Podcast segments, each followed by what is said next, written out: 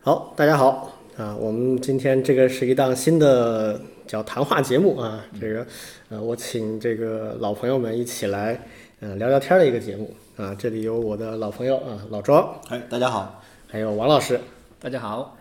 啊，我们都是这个科技，尤其是软件、互联网这个圈子里面很多年的人了哈。平常没事儿就喜欢在一起聊聊科技啊，聊聊未来啊，啊，也聊聊时事啊，啊，对普通人的有什么影响啊等等。啊，这个也欢迎有同样爱好的听众，咱们有机会一起来交流。啊，今天第一次啊，我我们想聊几个话题啊。第一个呢是最近特别热的这个俄乌冲突的事情，相信大家已经在很多地方都看到了很多很多的报道啊。我们也想从我们熟悉的视角啊，谈一谈这事儿对普通人会产生什么样的影响啊。第二个话题呢，我们想聊一聊这个呃刚刚结束的这个冬奥会里面啊，有一个很有意思的点啊，就是数字人民币啊，在这个冬奥会里面是呃比较完整的测试了一把。啊，第三个话题呢，我们想聊一聊最近的一个挺有意思的东西啊，就是这个当初做了 AlphaGo 的这家公司啊，Google 旗下的 DeepMind，它做了一个编程的机器人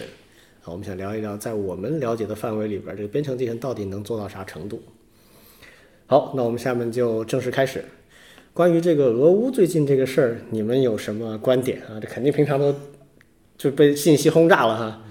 啊，老张，嗯，说实话，就确实是特别热。啊早上我跟我老婆两个人去吃早餐，嗯，就随便找了一个饭店，就嗯吃早餐的那种早餐店。然后我跟我老婆两个人也在聊这个事情，边上好几桌，各自都在聊，几乎都是类似的话题。然后就是就是到这种程度，而且比如说礼拜五。就就这个礼拜五，我就前两天嘛，前天我儿子放学回来，我们去接他，回来路上我儿子也问我们，说这个到底怎么回事？他们学校同学之间，就高二、高三这些小朋友也会在讨论，所以它已经是一个绝对全民的话题。但是说实话，我的整体的感觉是我不知道，或者说我无法判断，我我无法判断那些信息的真伪。而且我也无法去有那种，就是哪怕看到这个信息，甚至我知道它是真的，我也没法产生某种呃正确的感受。我不知道它到底意味着什么，嗯，我也不知道它到底有多严重。对所以，呃，而且这回还有很多信息战的事情，对，各种各种真真假假的消息。我像就举一个例子啊，一个说视频，一会儿说这是俄罗斯的坦克，对，隔然后马上翻转了，啊，这是乌克兰的坦克，啊对，就像比如说，我就举一个例子，就是呃，乌克兰说说有俄罗斯的导弹炸了他们基辅的一栋大楼，嗯，然后呢，俄罗斯的人说，呃，这是你们乌克兰自己的导 弹炸的，是你们自己的导弹不够好，嗯，没有操作不熟练炸的。但所有撇开这些，我唯一能够确认的就是肯定基辅有栋楼被炸了。啊，其他的我不知道，所有嗯的就我只能够取他们的那个所有观点的交集，就大家都认可的东西，嗯这可能是真的。嗯，其他的我就不知道。所所以所以这叫后真相时代啊，就是真相在互联网这个时代越来越难判断了。我我们以后可能会专门找一期来专门讲这个后真相时代的事儿啊，这也是一个特别有意思的话题，也是我们平常聊特别多的。嗯呃，王老师呢？对我的感受其实和老庄有点像，对，就是确实不知道真相究竟是怎么样。但是呢，我比较关心的话题是什么呢？就是那战争这件事情对于我们来说，特别是对于我们普通人来说，究竟意味着什么？比如说，那我们在学校，我本身也是一个嗯计算机的一个老师，对吧？我们也每天都会去平台上去做一些代码的开发。对，那这一次的战争，其实让我们也知道了一些乌克兰或者是俄罗斯的一些优秀的软件。诶，那这些他们的一些开源项目，我们每天都在用，比如说 GitLab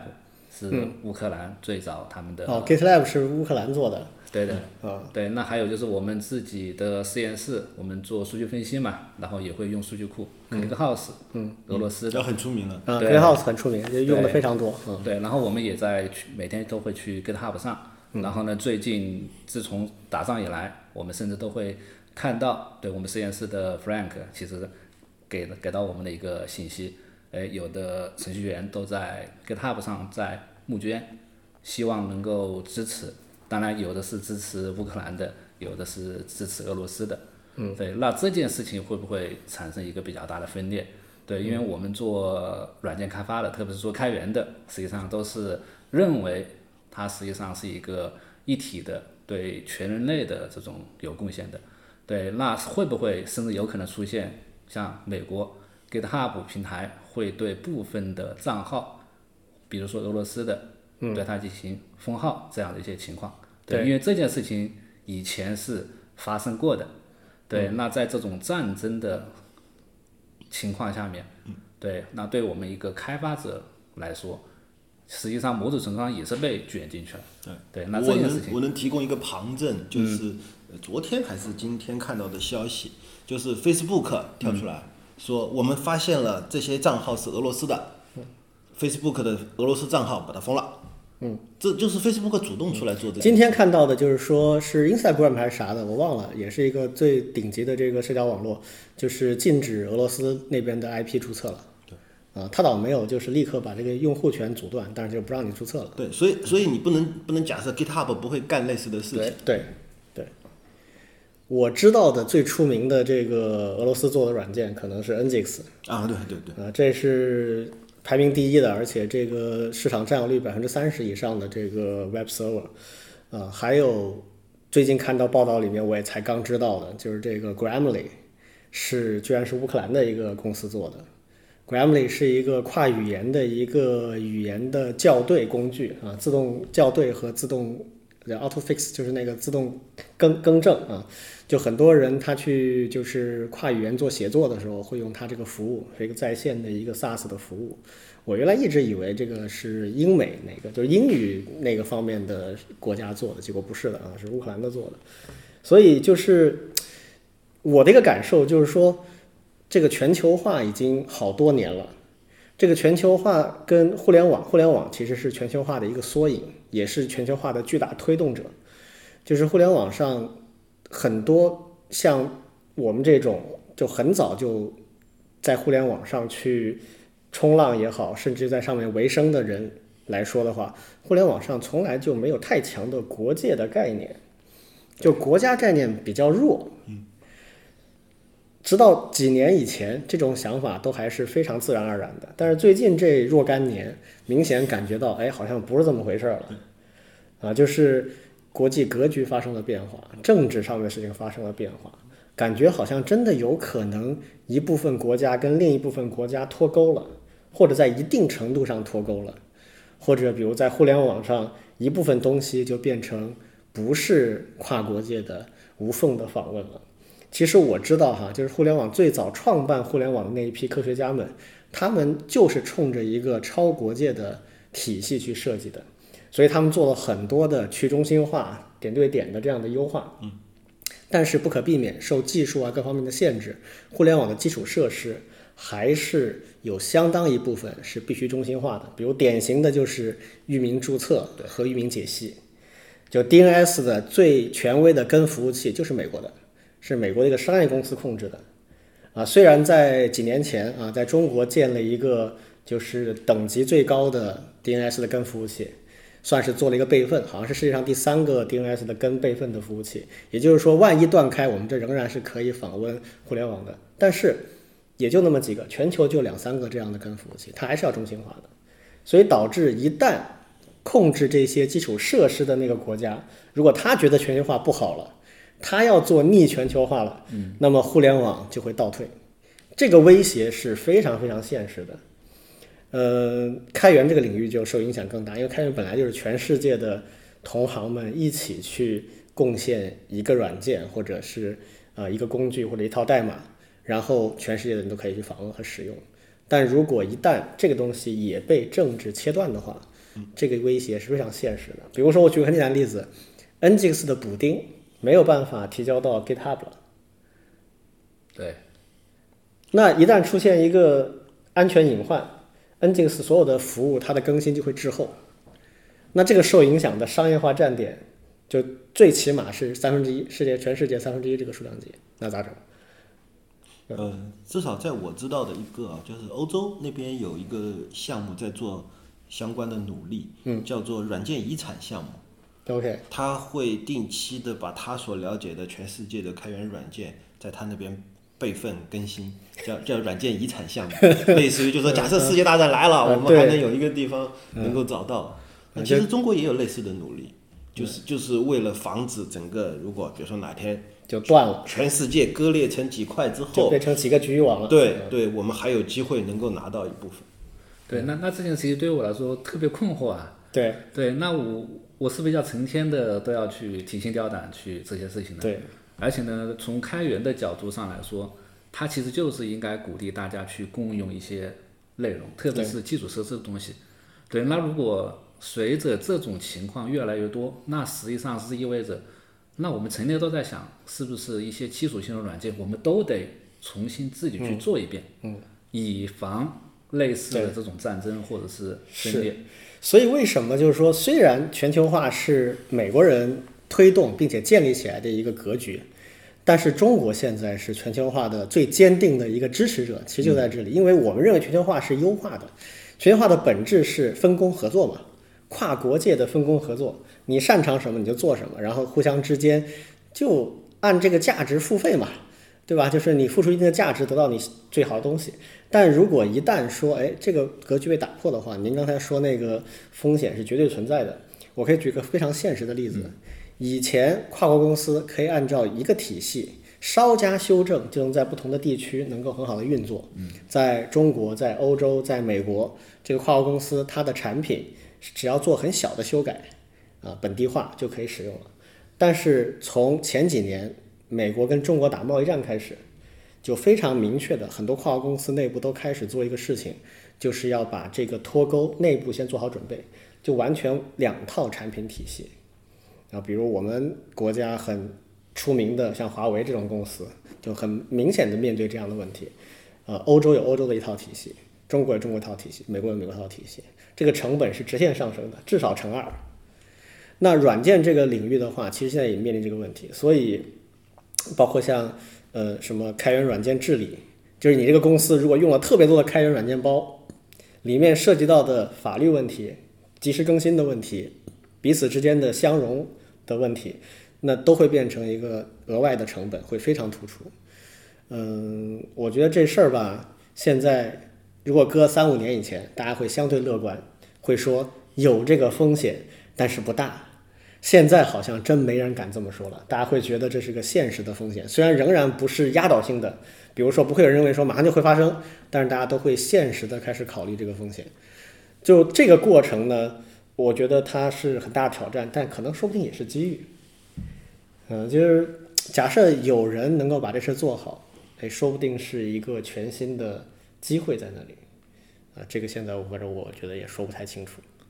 对，那那那各位觉得，那中国在这样一个背景下面，会不会有什么样的这种机遇？我我先说一下我看法，啊我我是这么看，就是说有有两种思路，一种思路我赞同，另外一种思路我反对的。呃，先说我反对的是什么？我反对的是那种，呃，我们的中国或者说中国加中国的盟友加起来有一个足够大的市场空间，我们可以搞一套自己的，这个是我反对的。全球化必须得坚持，就像那天我们在在私下聊，嗯就是说，我觉得中国应该继续的把全球化的这个旗帜扛下去或者嗯打下去，或者说中国应该继续去推动一个呃持续的、更加公平的、更加互惠的、对更好的全球化。而这个过程当中，假设某一天，呃，这个在美国那边说我们不搞开源了。中国这边应该说，我们接着没搞错开源，没而且错我们还还是不是搞中国的开源，对依然搞的是世界的开源。对的对只不过这个全球化是呃我们在背后愿意付出更多，愿意去是的做更多，愿意去给全球做做出更多努力我的。们来建设这个新全球化的基础设施。对对的，所以，如果有人觉得这是一个关起门来的好机会，我肯定不同意没。错但是如果这是一个开开门走出去走更远的一个机会，我是同意的。就敌人放弃的阵地，我们要去占领它。对，嗯，对这个那完那这全件赞事同。情其实对我们来说就是一个非常好的一个机会，而且呢会影响到我们很多的，因为我是学校的，嗯，老师在教学教育的过程，嗯以及学生在学习过程的很多的一些不同的心态，没错甚至是他的格局，对这件事情，其实我所以们反而我们要从教育、从对舆论方面做好准备，对让大家努力去理解这个东西。你不能闭关锁国，你不能回到那条老路上去。我们认定是好的东西，我们就要坚持它。别人认为不好，那那你那你不干嘛？嗯，对吧？你退出嘛，你你你你自己玩你自己套去。我们仍然要去做我们认为最有价值的方式。所以有两种思路，一个是美国有一个东西，我们要对等的做一个，这个我是不同意的。嗯嗯啊但是如果美国有一个，我们想方设法的接着做下去，而且我们要比它做得更好，因为最本质的还是创新嘛。对没错，对不对没错。其实平台工具，比如像 GitHub 这样的平台工具，你说它难不难做？它的难度其实是长期积累的这个产品的是不是好用啊，是不是健壮，是不是好用？但是真正值钱的是它上面那些东西，那些内容。所以关键是我们要提供一个平台，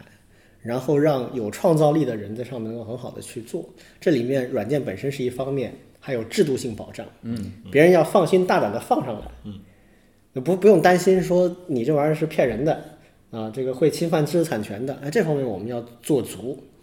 啊，这是非常重要的，所以最近几年可以看到中央对知识产权保护是特别特别的这个上心，有很多很多的政策在做这方面的铺垫。啊，我觉得都是必须要一起去努力才行的。嗯对，所以说现在其实中国的很多的一些一些点呀，都是在面临着一些原始的一些创新，没错，对，甚至别人没有做过的，对，包括现在这些局势，很多东西都得我们自己去想，我们很难去做跟随的一些事情。是的，对，从制度到刚才所提到的一些技术，对，因为面临的问题是新的，嗯，是以前没有面临过的，嗯，就是以前都是各自为战，然后美国人借战后的这个力量，把它逐步的推向全球化，但是你全球化之后要把它割开，这种情况是以前没发生过的。这个过程当中，怎么是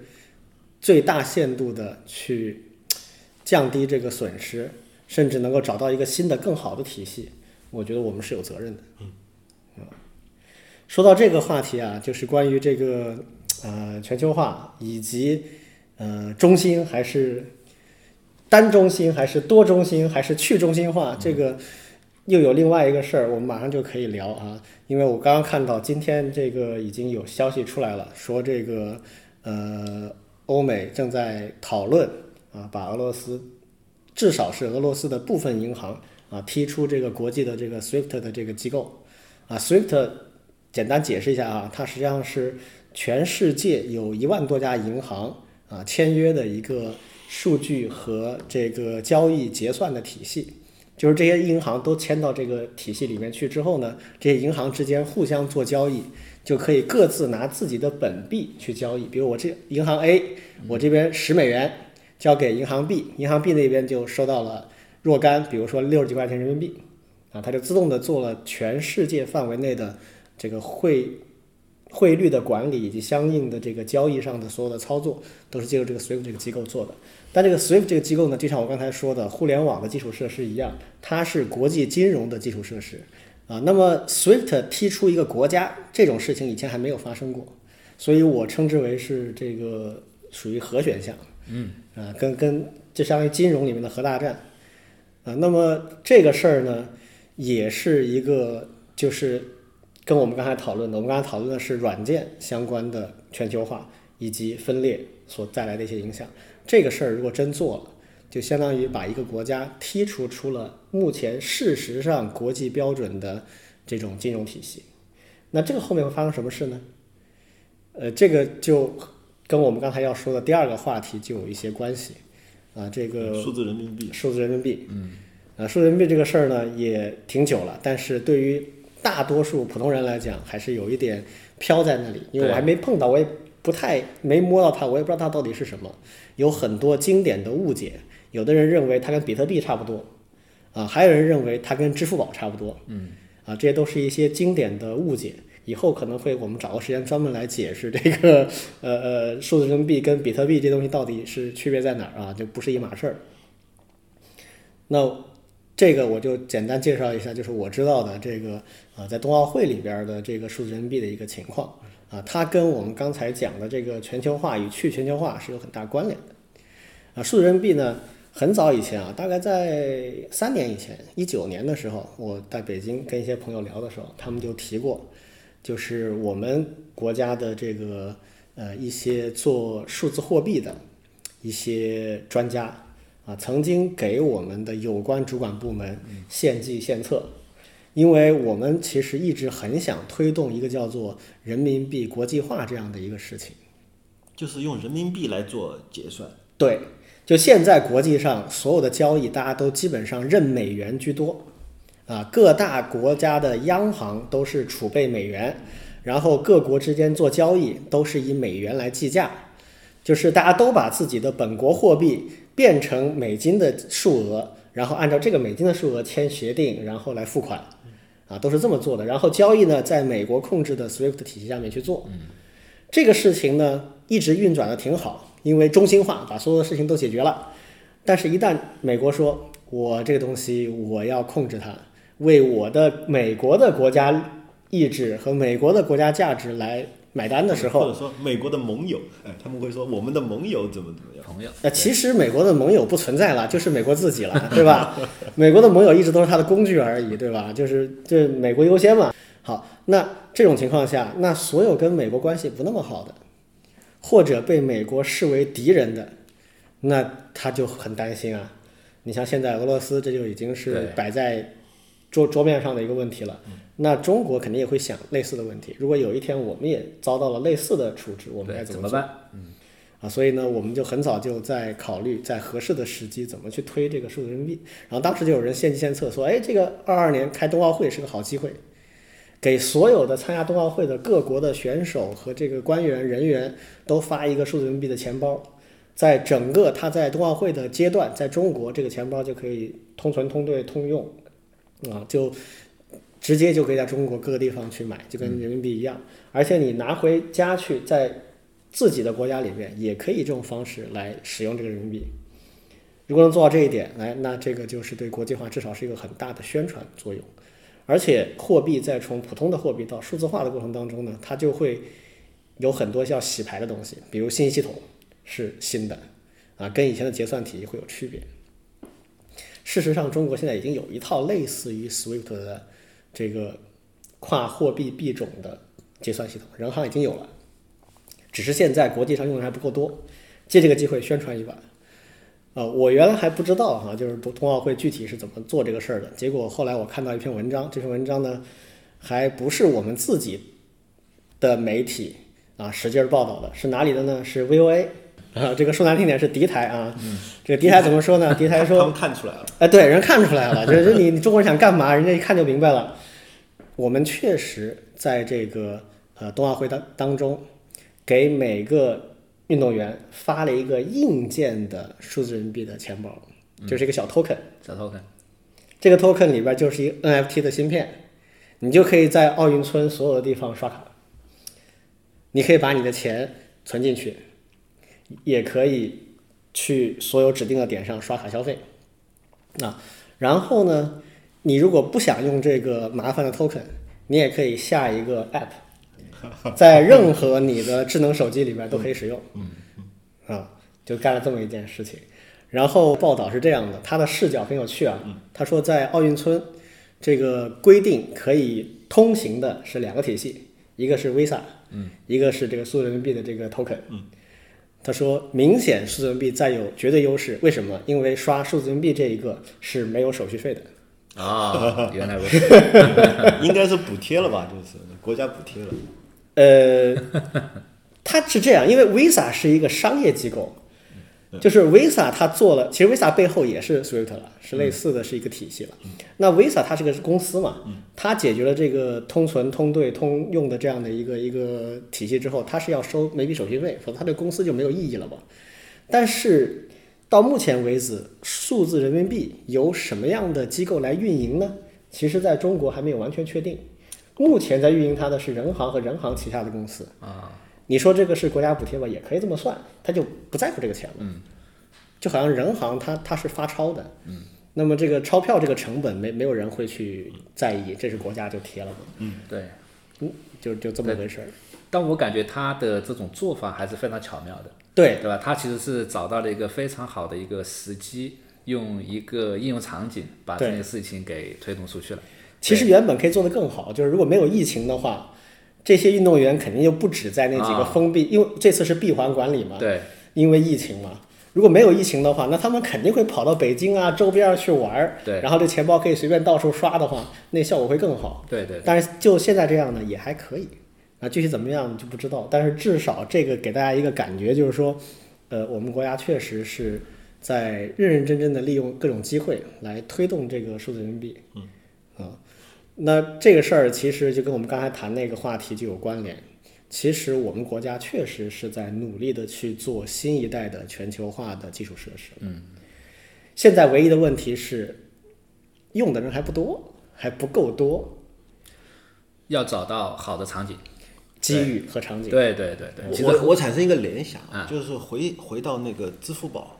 当年那个时候，支付宝当初的一个金融创新，嗯，呃，不是支付宝，是淘宝的创新，最早的创新就是免手续费，嗯嗯嗯，就是你你在当时是易贝易趣和淘宝，淘宝嗯对对刚对起对对来，对然后你只要在淘宝上卖东西就不要钱，就不要手续费，完了很多人就通，当时通是两个嘛，一个是没有手续费，对，第二个是中间担保交易，对对，就是这个是两个创新，是以前一贝他们没做到的。 OK OK，呃其很有实效这率个所谓的创新，其实就是用免费来铺路，对对来来对跑量嘛。现在我们假设，假设你所有来中国入境的人，都都不是说入奥运村了，就入啊中国入境，啊啊嗯啊就每人发一 个 token，、对吧？你在中国大陆范围内所有的消费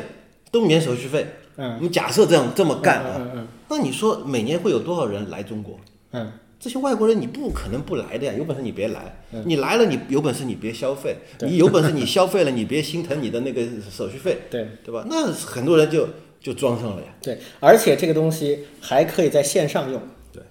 你在线上，你通过淘宝国际版也好，或者类似这样，或者你什么呃，类似于 TikTok 这样的，你在里面赚钱什么的，你在现有的所有的选项之外，会多一个这个选项，就是数字人民币结算。对，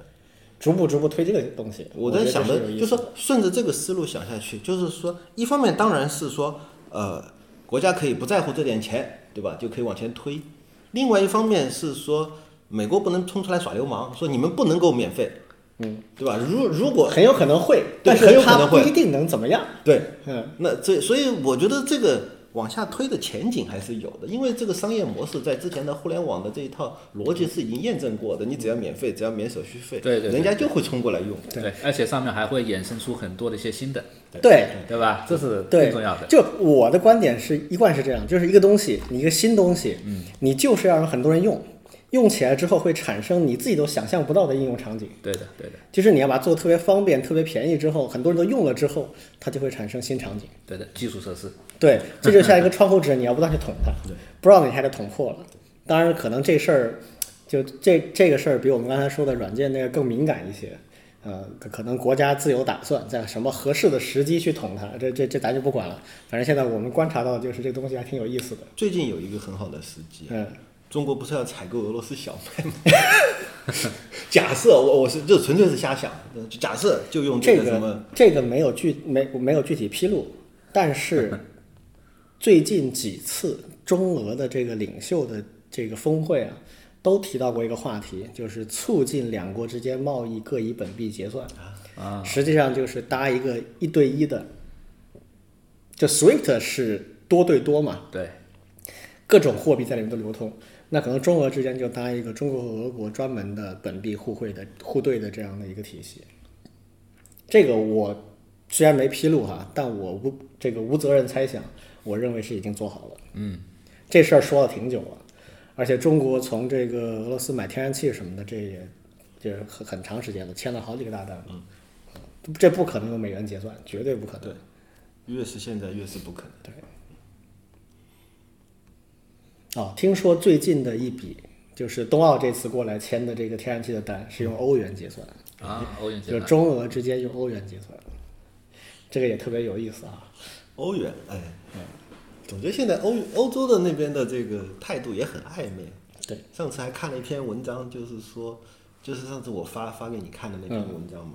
说说是之所以美国要努力的去跟苏联，当年是苏联，嗯，后面是俄罗斯作对，嗯，是因为要通过这样的一种对抗，嗯，然后制造这种紧张气氛，然后把欧洲拉到美国的怀抱里去。对，你会怎么评价那个？就北约当时其实最早的时候，北约是防御性的嘛，就是怕苏联一下子把欧洲吃了嘛，所以慢慢的就是欧洲的防务就美国在承担这个责任。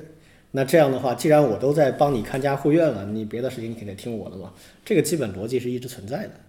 啊，但是现在呢，欧洲也在慢慢的就开始有一些反思，就是说什么东西我们都控制不了，这里边儿那些军事政治上的咱就不多说了，也不是我们的强项，你就说很简单，一个互联网。这个欧洲是几乎没有像样的互联网平台的。说难听点，俄罗斯还有自己几个互联网的平台，俄罗斯有自己的非常类似于 Twitter 的东西，啊，叫叫什么 V V K 什么什么的，嗯啊，VK 嗯它的一个社交网就类似于 Facebook，啊，就类似于俄罗斯的 Facebook，就俄罗斯自己内部还有一套还有东西，它类似于谷歌的，就是什么呃 Yandex 搜搜索引擎它也有，然后它的好像 IM 也有自己的这个，呃，而且俄罗斯人嘛，就是不光是俄罗斯人，就整个前苏联那个加盟共和国那那那那一批，就东欧那一批人，数学都很好，对，所以他们写写的软件，像 Nginx，我看过源代码，就早期的 Nginx 的源代码真的是特别精简，很厉害。非常的短，但是非常的有效率，而且逻辑性很好，它的模块化做得特别好，所以这些就就其实俄国人写软件挺厉害的。欧洲按理说原来什么互联网啊什么初始的一批科学家，欧洲也很多专家都在里边贡献了力量的，有一些还是甚至主导主导性的。但现在欧洲真的没有拿得出手的一些东西，就是平台性的东西，除了美国就是中国。所所以其实欧洲人现在挺紧张的，这个一旦就是出现点什么乱局啊，他们实际上就完全是控制在别人手里的。只能说稍按微理说他们人才不少，对稍微听到过一些，就是他们那边的高校，嗯，包括他们的那种研究机构，其实也在研究非常前沿的东西。对，其实科学科研领域他们应该是挺强对，的。但是商业没起来，这个也挺奇怪。可能还对是这个他们的整个人口呀，还有需求啊、市场啊这一块的东西。对，因为从对我们在那个 GitHub 上面做的那个开源数据的分析，嗯，对，其实欧洲的整个开源贡献者，嗯，无论是从他的活跃度，嗯，和是还是在他们写的那个代码的体量，嗯，对，其实是非常高的。对，对，因为他们确实是有很多时间嘛，对他们高福利。嗯对对，高福利。然后呢，有非常多的一些呃时间精力去做这种贡献，还有很多的一些创新。对但是呢，确实就商业化就对一没有这种哎大对规模的这种平台的出现，对吧？反而你看，像我们刚才列出来的哈，这个俄罗斯和乌克兰倒是有挺多，有一些啊、这个耳熟能详的软件 做的还不错。对这个呢，其实我们可能还得去调研一下，对，嗯因为正好是战争嘛，把他们牵出来了。对，其实我相信在这些很多的一些欧洲国家还是有对，很会多有非常应该出名的会一些各东西自有一些这种，就是你可能不说不知道，一说哎，原来这是这个国家做的对。，这也是一个全球化的一个体现。就是我们对平时在使用到的这些工具也好、软件也好、服务也好，其实很多都是这些不同的国家在背后去创造对出来的，对吧？我们实际上习以为常了。其实啊，这个话说下来啊，我一直有一个感触，也是我作为从业人员，我一直不太心甘的一件事情。中国对于全球化，尤其在软件领域贡献，真的好像远不如我们国嗯内的这个、这个，就国内很繁荣啊，就大家看到这个看上去对吧？啊，非常强啊！就是这十几亿人的平台，这全世界都少有，但是输出好像真的就少一点。最近几年好一点，最近几年跨境电商什么的，还是在国外起到了相当大的一些影响。说得出口的就是就 TikTok 算一个，呃，TikTok 算一个，TikTok 在在非跨境电商这个领域，可能是唯一一个成功案例了，嗯国际化成功的。其他的好像真少。我们有什么软件做的？有一些软件我知道，比如说那个 Xmind，嗯，Xmind 是那个做那个脑图的那个软啊，件，对我用，呃，很多人用的，这个是全球都不少用户的，这是深圳一个团队做的，呃，他们那个老大前几年移民了啊、去去北美了，嗯、但这是国人做的，其他还有一些这样的软件，但真的不多，啊还有一个我知道的，但是人家一直不愿意认自己是中国开源，啊，就 V U E，对对对尤对雨锡，对尤雨锡，我们这边是很热情啊的，一对对对直对一对直认为他是中国开源的旗手，嗯，但是他自己一直没有嗯不接这话，不接这话的，对，这这是个认同问题。我觉得我我我们也不要太执着了，这东西不重要啊，呃，是哪国都好，啊、只要你认可那种，呃，平等共享这种呃这个这个分享和和和这个这样的一种互联网的这种精神的嗯话，我觉得没啥，大家都可以用。所以我稍微扯一个，就是刚才王老师提到的，就是市场的基数这个事情，可能是一个基准。嗯，那上次跟那个 PinCap 的一个朋友在聊，嗯，他们就说 PinCap 的商业逻辑啊，他们、当然他们的开源做得很好，嗯，那他们的商业逻辑就是在中国的场景下训练或者说是锻炼他们的这个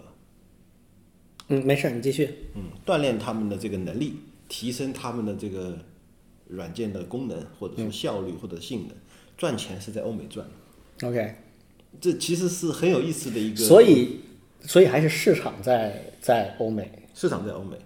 但是用户的这个场景或者说复杂程度，或者说是这个量，是在中国这嗯国种内场景下国训内练出来的国内做就是现在已经不怎么这么提了，在十几年以前有一个共享软件的概念，嗯，shareware，嗯，shareware 实际上现在其实更多的叫 indie 了，嗯，就属于那种叫独立独立开发的软件或者独立开发的游戏这种类似的，那个时候叫 shareware，就是它比较便宜。其实，在那个年代，就是零零年到一零年前后，国内有不少做 shareware 做的不错的，但他们主要买单的用户确实是在欧美，就是国人对软件付费这个习惯的形成还是更长的时间。现在好一点了，现在比那个时候已经好一点了。所以，我顺着刚才的那个话说下去，就是说，现在我们说 PinCap 的例子，它在中国这个市场上训练它的技术能力，然后到欧美去挣钱。嗯那么，其实证明中国的市场缺一个什么？就是刚才我们说到的知识产权。对，对，就是蛮说重要，的如果市场已经这么大、这么好了，如果把知识产权再建立起来的话，我们就能够长出更好、更大的企业，然后或才者真说的能够走或者出说去那种付费的意愿和土壤，对国内的这种怎么说呢？这种这种免费意识啊，还是有点很，就是已经根深蒂固了。包括我们的互联网平台，从发家开始就免费、免费、免费，以至于这个市场一直就培养不起来，导致中国到现在为止为内容、为服务付费还是远远少于广告啊。还有那种游戏啊这样的一些模式，这个其实一直都挺异类的，就跟跟美国非常不一样。就像刚才刚才我举的那个例子，我们说那是淘宝的成功案例，对靠的也是免就费，免费嘛对。对所以，所以整个这 f r e e 个， s m 对就是这个东西到后面反而你会付更高的代价。但是中国的市场上的这些用户，其实是被互联网这么二十多年一一路是以免费的方式教育出来对，所以就好难的，掉或者头。说喂养，用免费的对对东西对对喂养长大的。对，所以我就一一直就觉得，哎呀，这个东西就特别的难掉头，尤其是到了一定特定的领域，比如过去这几年我一直在做跟教育有关的，嗯，教育高质量的内容特别缺。对，全中国都特别缺，不论是少儿的、职业的教育，它都特别缺高质量内容。原因是什么？就是这种跟这种免费观念或者低价的观念有很大的关系。因为生产高质量的学习内容是一个成本非常高的事非情，常高的，得人沉下心来去花很长时间，而且是第一流的、最贵的那批人才要去干这个事情。但是如果他在市场上卖不出价钱，跟他竞争的是那种快餐型的所谓的知识分享，那知识分享其实比我们仨在这聊天儿，我觉得也差不了多 少。啊、那那你这玩意儿没法比，它生产成本差太多了。那所以这种优质内容就一直缺，一直没有人做。对，这这个东西呢，我也是深有体会的。对，因为我就是在学校嘛，我就会去做课程，去上课，对不对？对，课程是典型的这对那个，实际上最近几年，其实国家对优质课程、优质教育的这个那个支撑还是越来越大了。对对，以前其实包括学校的一些，嗯，无论是学生的毕业也好，还是老师的晋升的一些导向也好，对，其实对于内容包括课程这一块啊，真的是不怎么重视的。嗯，这几年可能还算是好一点的。嗯，但是呢，即便是在这样一个大的推动下面，就像李老师刚才所说的，你要真的去把课程、把内容这件事情做好啊，实际上它是一个非常专业的事情。对，对，它不仅仅是需要你在这个专业领域里面有非常深刻的理解，嗯，还得把你这个深刻的理解转化成教育服务，对，对吧？这是一个非常难的事情。就你自己要很懂，对你一般的会是不行的，你要深入的理解，对然后把它转化为一种对学习者特别友好的内容，对就你得会教，你既要很懂又要会教，这确实要求很高。对，而且呢，这个确实也蛮需要，不光是国家，还有整个商业环境上的支持，对的，对其实商业环境更重要。很重要。你一旦市场起来了，你能赚到钱了，前面那些扶持就都不需要了。对，这就是为什么我们老是说，包括我们高校也好，教育行业也好，真的是没有顶尖的人才，去哪里了都去互联网、金融，嗯，行业了。对，嗯，行，那关于这个话题，我们暂时就告一段落。其实关于这个呃国际化也好，关于这个中心化和去中心化的话题，我们以后还会经常聊，因为有很多的热点，比如说呃什么这个区块链啊，啊、什么元宇宙啊，都跟这有关系。啊，我我们以后有机会还会再更多的去聊这个话题。今天我们最后一个话题哈、跟刚才说的有点关系的啊，这个就是程序员自己的饭碗问题了。啊，现在 AI 这个黑手终于伸向我们程序员了，以前其实早就伸向了，只是最近开始的进展会让更多的程序员，最近就有好几个人在问我了。啊，听说那个什么什么啊，做 AlphaGo 的那个公司搞了一个 AlphaCode，这编程的机器人能上网答题了。啊，网上的这种编程的测试啊，甚至一些比赛啊，他能去参加，他能答题，写出来的这个算法程序还啊挺厉害的。有的人就明显感觉我还写不出这样的算法呢，嗯，这怎么办？这以后是不是我们就没饭吃了？啊，你们怎么看这事儿？哎，我我倒是觉得和我刚才的那个刚才说的那个话题是有关系的。嗯，我倒是会从一个正面的角度去思考。嗯，对，哎，那我们是不是可以利用这样的 AI 能力，去作为我们学生的，特别是编程的老师，嗯，和优质的这种助教呢？嗯，对吧？那我们知道，就围棋，对围棋现在自动的出练习题，自动的出答案，对的，可以帮助一些我们的围棋爱好者，嗯，对吧？能够和我们去对弈啊，甚至带我们去下得更好，嗯，对，因为我们在学校里面，其实因因为我在我所在的那个学校也是在提倡全民计算机科学教育这件事情，嗯，对，因为我们知道，那我们后面肯定也会有专门的一期来去聊这件事情的，对所有的人都应该去学习编程思维，对，对吧？但是呢，就像刚才我们所讨论的，你怎么样去教一个人去学是的编程这件事情，这个成本是挺高的。即便是现在，那我周围还有很多人不理解，嗯哎，为什么一一定要教一个文科生去学编程？你们你们教得了文科生学编程吗？嗯对吧？肯定教不会的。嗯，对吧？那这件事情从我来看，哎，那有没有可能，如果一个 AI 它真的能够有更好的这种做题的能力了，嗯，它是不是可以用来教我们的？嗯，这个同学呢我说我我必须反对这个事情啊，我必须反对这个事情。我举两个例证啊，一个是我前两天看到的一个一一小段，一个朋友在网上吐槽，就是说他是装了那个 GitHub 的那个 Copilot，嗯，就是一啊个，Copilot， Copilot， Copilot，对。然后呢，他就说这这东西确实能帮我生成代码， 对那生成的代码呢，也确实能用，嗯，但是呢，他的思路跟我不一样，嗯， 然后呢，我还得理解他到底怎么想的，就是他生成了一段代码，然后我还得先学学会他的，完了以后，如果他生成的代码不敢随便否定它。 对，关键是他生成的代码，万一一不当心有点小 bug，我还没办法帮他修，我要花很长的时间，先顺着他的思路看懂他的代码，然后才能帮他把他的那个 bug 修掉。嗯，这得多愁愁人啊！就是说，我们不是说 AI 生成的那个东西不好，嗯不能用，不是。我想说的，为什么我说反对王老师刚才的那个想 法？因为拿这种东西教出来的学生，对是很痛苦的。那个学生可能就一头雾水。我我是觉得王老师这个愿景是好的，嗯，只是现在 AI 还真做不还没到那个程度嗯对还真不行。这教人这事儿，很长一段时间里边儿，这人还偷不了懒。对我，我想表达的就是说，就是说，呃，人教人都不见得教得好。对对你要用 AI 来教人，我觉得还早其。实，其实这个我们对比一下，虽然不太一样哈，这个计算机下棋这事儿其实类似。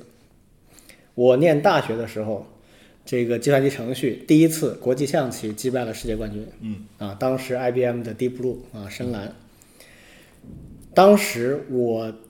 因为我跟那个我们实验室的人就是做那个 AI 相关研究的，然后当时我们做了一个判断，因为国际象棋已经是一个非常有代表性的一个领域嘛，我们当时说比它难很多倍的是什么呢？是围棋。我们当时认为这个思路往下走，围棋也迟早会一样。我当时拍脑袋拍了个时间，我说二十年可以，可以，啊，最后证明极其精准，误差百分之十以内。啊，这个二零一七年，这个 AlphaGo 打败了我们的人类的顶级选手，但是围棋和国际象棋因此而消失了吗？嗯，没有。或者说，国际象棋因为 AI 出现了，导致人类棋手都一样强大了吗？也没有。而且我在围棋的后 AI 时代，我听到那些高手们解说那些比赛的时候，最常用到的一句话是：“啊，这一步，这个决议啊，就是腾讯的这个围棋 AI 决议的首选是这个位置。”然后马上下面一句是：“呃，这个人类棋手不会这么下。”嗯 这就跟刚才老庄说那个是一样一样的，对对就是人类思路它不是这样的，而且就算人类作弊看了电脑的那个答案，选了这一步，除非他接下来每一手都这个作弊抄答案，否则他他的计算力不足以支撑他选择电脑的这个招法。电脑选这个招法是后边有计算力做支撑的，人类如果走到这步棋，后面一定死得很惨。所以就是 AI 跟人的思维之间这个桥梁啊，除非你能把这事儿完整的包给计算机去做，只要人类还要在里边儿，这事儿就不容易。好，那我问你一个问题啊，一个学围棋的小朋友，嗯，你觉得他更应该去和人去对弈，还是应该去和机器对弈？我个人的体会啊，嗯，我是初中就业余初段的，嗯，现在我也仍然虽然棋力不行啊，但是我一直很关注，经常看棋，也经常看一些那个就是教小孩子下棋的那些那些人在 B 站发的视频。就我的感受是这样的：开始的时候，你肯定是必须要跟人去下棋，嗯，当你达到一定阶段之后，你可以把 AI 当工具书用，就是你跟人下棋，下完之后把这个棋局放到电脑里面去，让 AI 给你点评，你就知道你跟最善的招法之间的差距是什么，然后不断的去思考和悟这个道理。哎，那这里就有个问题啊，AI 给你点评的，那是用 AI 的模式去点评的，嗯，那究竟是我是应该去学 AI 的这种模式呢？我觉得这跟你的启对发吧，不就是他这跟你你的棋力有关系。你棋力还不行的时候，你只能够去理解它，你很难学它。但是 AI 它的好处是，它可以给出好多种不同的选择，它不会只给一个说我认为最佳是这个，它会给给出次佳的、第三佳、第四佳的。可能比如说它第一名的招法你完全理解不了，嗯，但二三四你勉强能理解。那你然后第五位的那个招法就是你选的，好，那这件事情和刚才老张说的不矛盾，嗯，即便是 AI 如果有一天能够达到人类写代码的一种水平，嗯，它给我的一种好的就是启也是启示，嗯，我不一定是一定要按它没的这错个方式没写错代码哦我懂了但没错是没错我可以知道同样一个问题可以有几种不同的代码写作一方式，定的，一定的，这样的话对我来说其一实是定有的呃非常好的一种帮助，绝对是。绝对是很好的帮助，但而是且前提就是我要达到而且一定的说实水准话，嗯对吧我个人的经验哈嗯，我也写很多年代码，我个人经验是代码跟代码是不一样的。对对比如说有那么多开源的程序代码，对对有人说我现在要学什么什么语言，你给我推荐一个开源的这个项目，我去读它源代码。对对那么其实只有少数的项目是适合干这事儿的，对，就这些项目的代码写得很好，逻辑很清晰。能够帮助你去理解这个语言或者这个框架或者这个工具的本质，那这种代码是值得去读去学习的。还有很多代码根本就没办法读，读了你也学不到任何东西，你就把它当一个黑箱子拿来用就完了。很多情况是这样子。对，那这是个好机会啊！那我得去好好去看一下 Deep Code，可以对吧？看也许我们能够做出非常好的编程的教育产品。嗯，完全有可能。嗯，那 DeepCode 这个呃这个这个 AlphaCode 这个东西呢，我的个人理解是这样哈，就是它现在能做的事情，我看它，因为它这个跟那个 AlphaGo 不一样，它还没有发一个很深度的论文，它只发了一篇博客，介绍这个 AlphaCode 现在能干什么，做了什么哈。那么我看到它的那个简单的一个示意图，它仍然是非常经典的这个 deep learning 的这个思路，就是把现在线上的一些算法题目以及它的答案放进这个网络里去训练，然后让它具备一定的能力。它这个项目目前比较，我觉得它比较突破的，或者说做的比较他自自己觉得比较得意的部分，是他怎么把内容呃问题跟他的后端的那些海量的源代码库能更好的关联起来，就是它能识别我什么代码能解决什么问题，在这个逻辑上可能做就的比是较他好能。够理解，或者说打引号的理解题目。呃，这点我对要打个问号，就是我不知道他能理解到什么程度，更多的是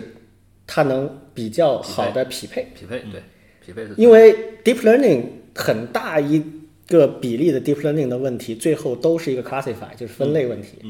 就是我得识别这类问题跟那那那个问题是一类，然后根据我已经解决的问题答案把它套过去，这是总的思路都是这样。那我现在看到的，它仍然是这个思路在做。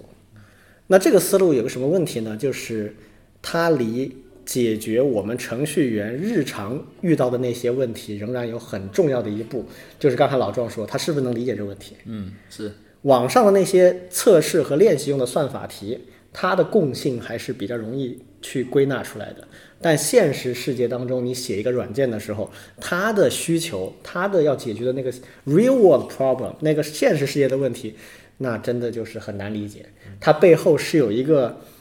现实世界的问题域，它有一个 domain specified 的一个东西对在里面。那个东西它的知识储备，那就对。非常非常对难，了。那如果这么说，那我就更加坚信全民计算机科学教育了。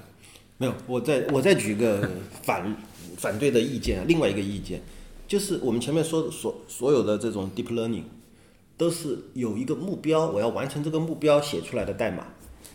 但是有一个目标我们很难判断，就是我们在教软件教学写好的代码。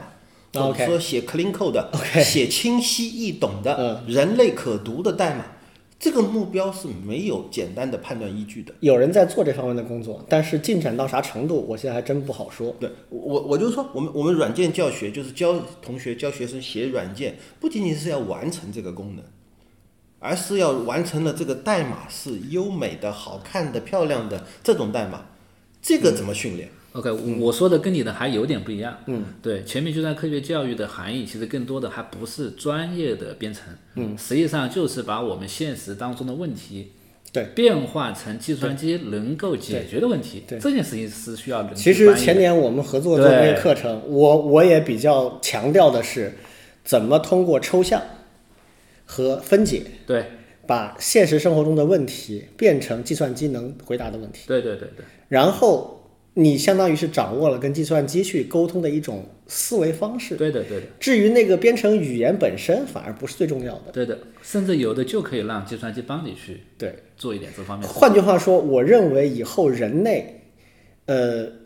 很多岗位上的人都必须掌握一点编程的技能。是什么技能呢？其实不是写代码的技能，而是我刚才说的，把一个现实世界的问题抽象，然后分解，嗯，然后把抽象和分解之后的各个问题能说给计算机听，然后计算机帮你把它生成真正可以运行的算法代码。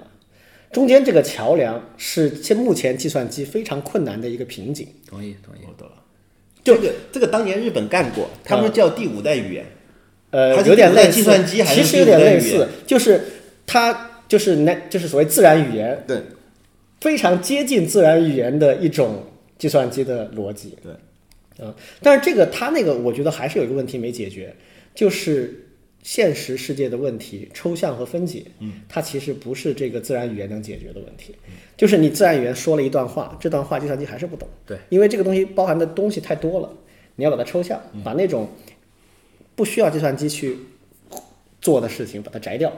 然后具体成一个一个计算机能做的事情。这个我倒稍微知道一点，应该就是你们有另外一个领域，就是知识图谱的部分，对对的嗯对的对吧？就为整个世界的知识某图一谱个领对域建各知识种知图识图谱是谱。这里面的比较重要的工具，但是我觉得知识图谱短期内很难突破，也困难巨大。对，